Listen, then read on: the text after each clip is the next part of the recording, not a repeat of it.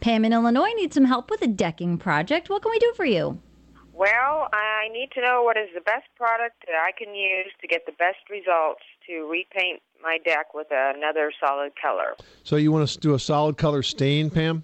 Yeah, what we did first was we uh, put on a semi-color stain, Mhm. and it didn't it didn't last very long. So we power washed it and repainted it with a solid color stain, Okay. and and now it's uh, peeling off really bad. How long ago did you put the solid stain on it? I want to get a sense as to how long it lasted.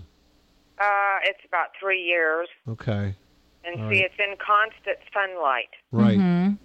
Now, when you put it on top of the previous stain, which was the semi-transparent, um, did you? I know you pressure washed it, but did you sort of, you know, scrape away any of the extra that may have been peeling, or did you get it down to a good smooth surface?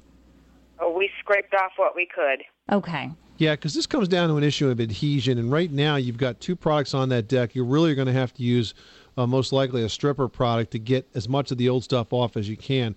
Behr has a good line of uh, deck and fence and siding stain products that I think would work well for you. But the thing is, you're going to have to remove the old product first. And so they also, when you when you buy into a line of finishes like the Behr finishes, you want to use their entire line. So because they all work well together. So they've got a premium stain and finish stripper that you would apply first, and that is product number 64. And then on top of that, you use the solid color deck, fence, and siding wood stain.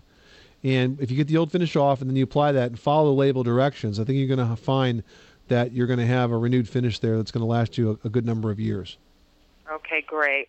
Um, now, do we power wash before or after we use this product? No, you can power wash initially to get the loose stuff off, but don't be too aggressive because remember, a power washer is not only going to take off the old finish, it will dig down into the wood and potentially damage it. So be very gentle with that uh, and let it dry really, really, really well before you take the next steps and you start getting into the Behr Prep products and then, of course, the Behr Stain product.